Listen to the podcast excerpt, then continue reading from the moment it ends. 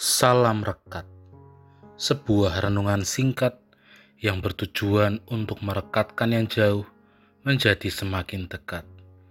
Rekat dari Kamis dua September dua ribu dua puluh satu diberi judul Hikmat dan Pengetahuan. Rekat hari ini dilandasi firman Tuhan dari kitab Amsal pasal satu ayat satu sampai sembilan belas. Ayat Nazari ini diambil dari ayat tujuh. Takut akan Tuhan adalah permulaan pengetahuan, tetapi orang bodoh menghina hikmat dan didikan. Demikianlah firman Tuhan. Saudara yang terkasih di dalam nama Tuhan, di dalam kehidupan kita saat ini, tentu kita akan menghadapi berbagai macam hal yang kemudian mengajak kita untuk mengambil keputusan yang tepat. Tentu ketika kita mengambil keputusan, kita memerlukan berbagai macam pertimbangan. Nah, di dalam firman Tuhan saat ini, dalam kitab Amsal, menceritakan tentang bagaimana pengajaran dan juga contoh-contoh tentang kehidupan umat manusia di dalam mengambil keputusan. Melalui kitab Amsal ini, penulis ingin mengajarkan sekaligus memberikan contoh hikmat khusus, terutama dari segi kepemimpinan, dan juga bagaimana seorang pemimpin itu mampu untuk mengambil keputusan yang dapat dilakukan dan juga dapat dipelajari oleh semua orang. Semua orang tentu dapat menjadi bijak, tentu dengan cara ia mau untuk belajar, mengembangkan diri dengan berbagai macam pengertian. Jadi menjadi berhikmat itu tentu harus dimulai.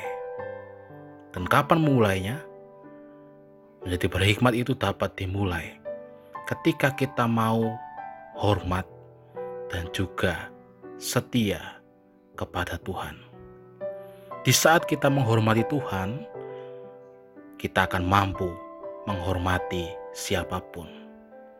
Sebab ketika kita menghormati Tuhan yang tidak kelihatan, saat itu juga kita mampu menghargai keberadaan sesama kita yang nampak dan juga dapat kita rasakan.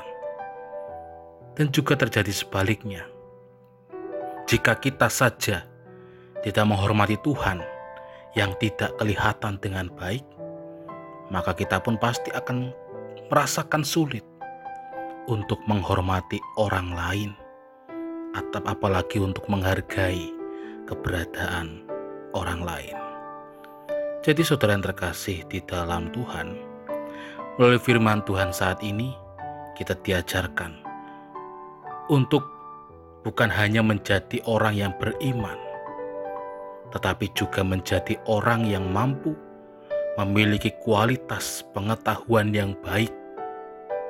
Sebab orang yang beriman dan juga memiliki pengetahuan yang baik, ia akan terus belajar dan juga mencari berbagai macam pengetahuan dari mana saja dan juga dari siapa saja.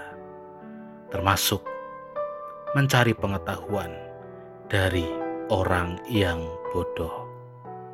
Amin. Mari kita berdoa.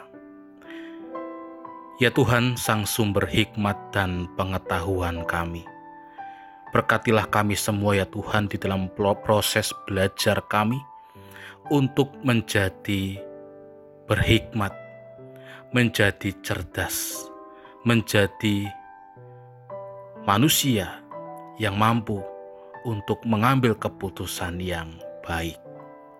Amin. Saya Pendeta Samuel Prayogo dari G K J Banyumanik, Semarang, menyapa saudara dengan salam rekat.